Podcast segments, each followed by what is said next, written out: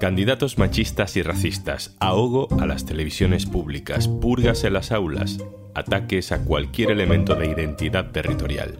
Vox se va a meter en los gobiernos de seis comunidades y 18 capitales de provincia. Eso tendrá un precio. Soy Juan Luis Sánchez. Hoy en un tema al día. Peajes Vox, los planes de la ultraderecha en el poder. Una cosa antes de empezar. Hola, hola, soy Juanjo de Podimo. ¿Cómo me gusta venir por aquí a recomendarte cositas? Pero oye, que si por lo que sea no me quieres escuchar a mí, en Podimo puedes escuchar un tema al día sin interrupciones. Entra en podimo.es barra al día, que ahí tienes 60 días gratis.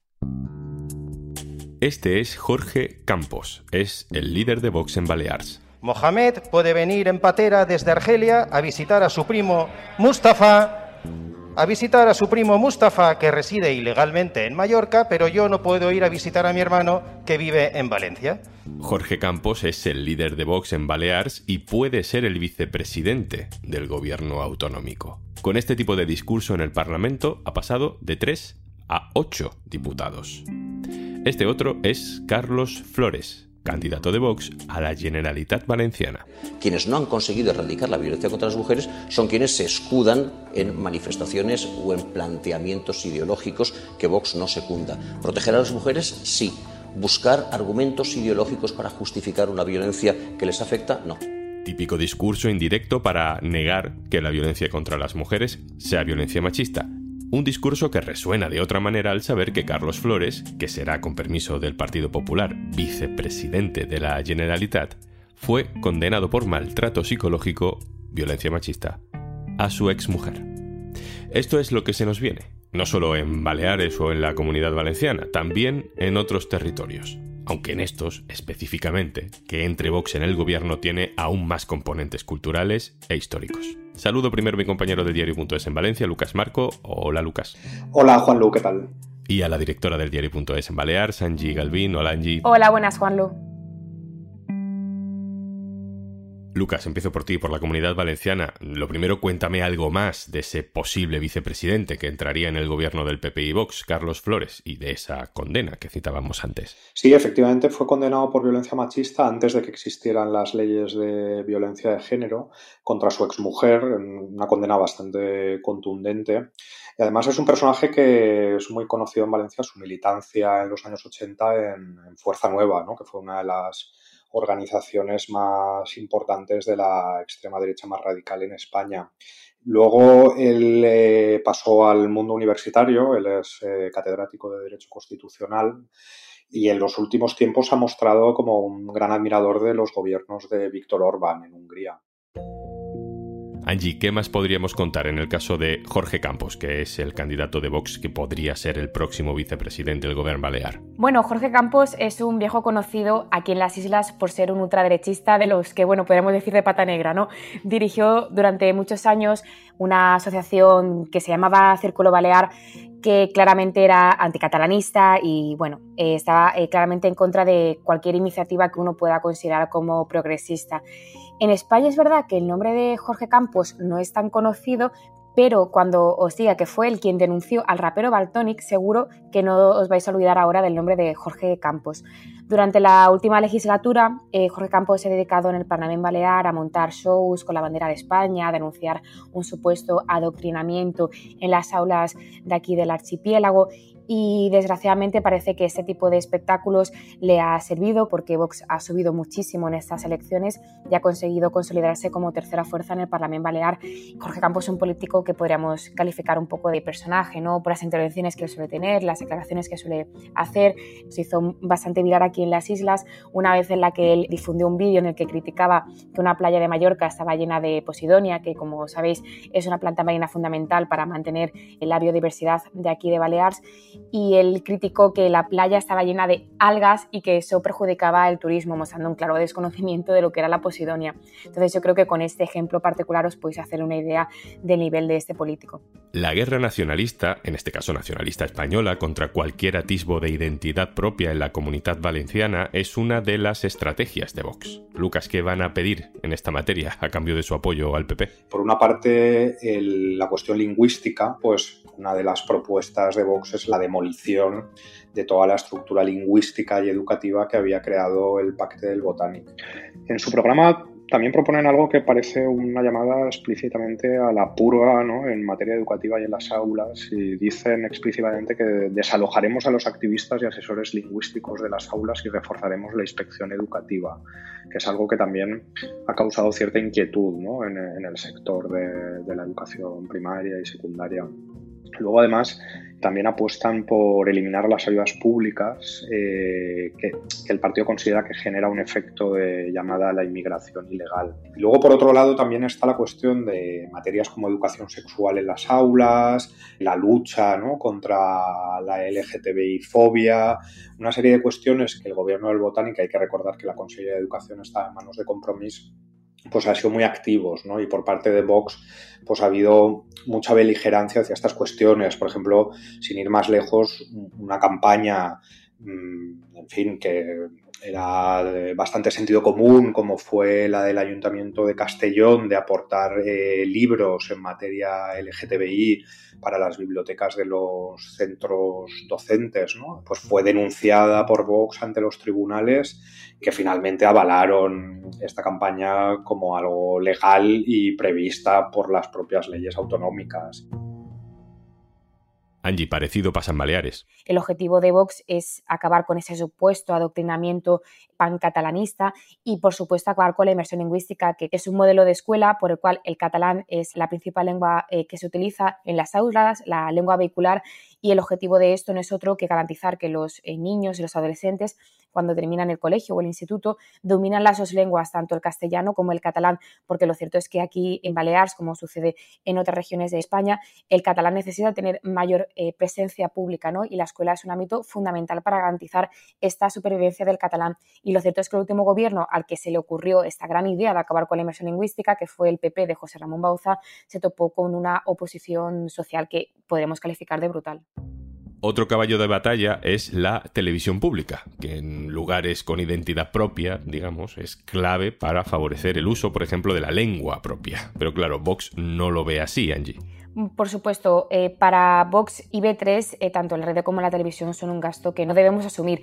Es curioso que esto lo diga Jorge Campos, que cobró 50.000 euros durante 10 meses, colocado a dedo por el PP y una fundación pública que después él mismo reconoció que era prescindible. ¿no? En el caso concreto de IB3, desde Vox han pedido cierre de la televisión y de la radio públicas, incluso mientras son entrevistados en directo en el propio IB3, es decir, acusan a IB3 de estar al servicio eh, de los pancatalanistas, ¿no? una especie de confabulación en contra de de Vox y de la derecha y mientras tú estás en el plato de IB3 criticas que IB3 no te da voz. Es, mm, en, la verdad es que no tiene, no tiene mucho sentido.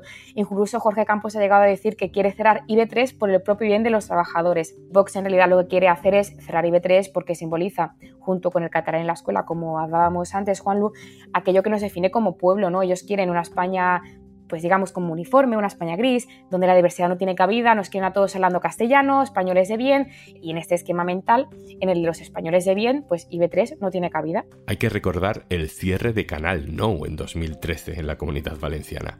¿Hay miedo, Lucas, a un cierre ahora de Apunt? Bueno, habrá que ver cómo evoluciona la negociación entre el PP y Vox. Sí que es cierto que hay un antecedente un poco inquietante y es que en plena precampaña en Twitter Vox amenazó con el cierre de Apunt porque estaban descontentos con una pieza informativa que habían emitido. ¿no? Sí que es cierto que luego Carlos Flores, el candidato de Vox, eh, matizó un poco esta propuesta. Él ha sido uno de los rostros visibles de Apunt eh, estos últimos años. Sí que es cierto que entre los trabajadores de Apunt existe una cierta inquietud por cómo evolucionarán los acontecimientos. Pero por otra parte hay que tener en cuenta que tampoco es necesario del todo un cierre total, sino que se puede jugar mucho, por ejemplo, con el presupuesto, que ya es bajo para una televisión autonómica actualmente y que podría bajar incluso más. Vale, ahora os pido que me hagáis un pequeño resumen de otras cosas que Vox va a poner encima de la mesa durante la negociación electoral. Angie, empiezo contigo. Te lo puedo resumir todo en una frase. El objetivo de Vox es acabar con todo lo que han conseguido los gobiernos progresistas en estas islas durante las dos últimas legislaturas. Algunas reclamaciones las comparte con el PP, por supuesto, y otras pues van un paso más allá incluso de lo que el propio Partido Popular propone. Te hablo, por ejemplo, de la intención de apostar por un crecimiento urbanístico sin apenas eh, límites, eh, favoreciendo una construcción desenfrenada, lo cual es negativo en cualquier territorio, pero más aún evidentemente en unas islas, porque piensa que aquí el espacio es muy limitado y que además tenemos una biodiversidad brutal que se puede ver gravemente afectada por ese tipo de medidas. Lucas, en la comunidad valenciana.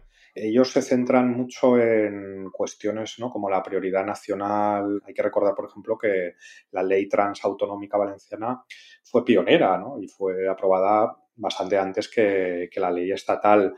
Y luego, por supuesto, pues otros asuntos prioritarios para la extrema derecha, como es pues, la conservación de tradiciones y la financiación pública de, de los toros, de celebraciones populares que implican el maltrato animal. Por ejemplo, también inciden mucho en tumbar o blindar el turismo masivo ¿no? contra las tasas turísticas. Y finalmente hay un punto bastante importante que es el, tema de las políticas de memoria histórica. De, en los últimos ocho años del Botanic eh, ha habido una financiación pública bastante importante para las exhumaciones, que son procesos eh, caros pero que son, digamos, necesarios ¿no? para poder entregar los restos de las víctimas del franquismo que están enterradas en fosas a sus familiares y a sus descendientes. Lucas Marco, compañero, muchas gracias. Gracias a vosotros, un abrazo. Angie Galvin, gracias a ti también. Muchísimas gracias a ti, Juanlu, un abrazo. La batalla cultural va a ser especialmente mm, dura en Baleares y en Comunidad Valenciana, pero no son los únicos sitios donde Vox puede entrar en el gobierno, tiene toda la pinta de que van a entrar en el gobierno. También habrá vicepresidentes del partido de ultraderecha en Extremadura, en La Rioja, en Aragón o en Murcia, muy probablemente. Íñigo Aduriz, hola. Hola, ¿qué tal? Íñigo Aduriz coordina la información política en el diario.es. Íñigo, en realidad ya hemos contado varias veces durante esta campaña que el programa político de Vox es literalmente el mismo, es un copia-pega en todas partes de España. ¿Qué podemos esperar de las negociaciones con el PP para entrar en los diferentes gobiernos? Bueno, yo creo que nos podemos retrotraer a las negociaciones que ha habido en territorios anteriores para saber qué es lo que suele pedir Vox habitualmente al PP, ¿no? Y yo creo que hay tres elementos principales. Por un lado es la exigencia de un PIN parental, es decir, que los padres tengan derecho a decidir qué contenidos se les da a sus hijos, sobre todo en lo referido a igualdad y a los derechos LGTBI. Luego, por otro lado, está la negación de mm, la violencia machista, que bueno, es una de las eh, exigencias que ha planteado Vox en Castilla y León y en Andalucía, es decir, que se deje de hablar de violencia machista y que se hable de violencia intrafamiliar y también todo lo que tiene que ver con la memoria histórica. Lo que pide Vox es eh, que en aquellas comunidades autónomas en las que sus votos sean decisivos, se pongan fin a todas las leyes que tienen que ver con la memoria histórica y con la reparación de los familiares de las víctimas de la guerra civil y del franquismo. Íñigo Duriz, compañero, gracias. Gracias a vosotros, abrazo. Y antes de marcharnos. Este momento en el que ya se va acabando un tema al día, pero te traemos una recomendación que puedes escuchar en exclusiva en Podimo. Se llama Mae Mía, el podcast Regulinche, con Javier Sancho y Daniel Fed. Y ya lo tienes disponible. Te dejo una muestra me había dejado la libreta porque fue después de grabar el podcast en el pantalón. No la supuse como en el bolsillo delante, ¿no? Claro. Y yo iba con la libreta, me había quitado todo, vaciado todo y de repente el chico de seguridad me dijo, ¿qué llevas ahí? Mirándome a la zona del teleñeco. Y tú, pues voy a llevar lo que tú quieras. Claro, yo pensé, no puede ser que estos tres centímetros estén dando Se consideren peligrosos. Y antes de irme, te recuerdo el enlace donde puedes registrarte y disfrutar de 60 días gratis de Podimo. podimo.es barra al día. Esto es un tema al día, el podcast del diario.es. Si te gusta lo que hacemos, necesitamos tu apoyo. Hazte socio, hazte socia en el diario.es barra socio. Este podcast lo producen Carmen Ibáñez, Marcos García Santonja e Izaskun Pérez. El montaje es de Pedro Nogales. Yo soy Juan Luis Sánchez. El lunes, otro tema.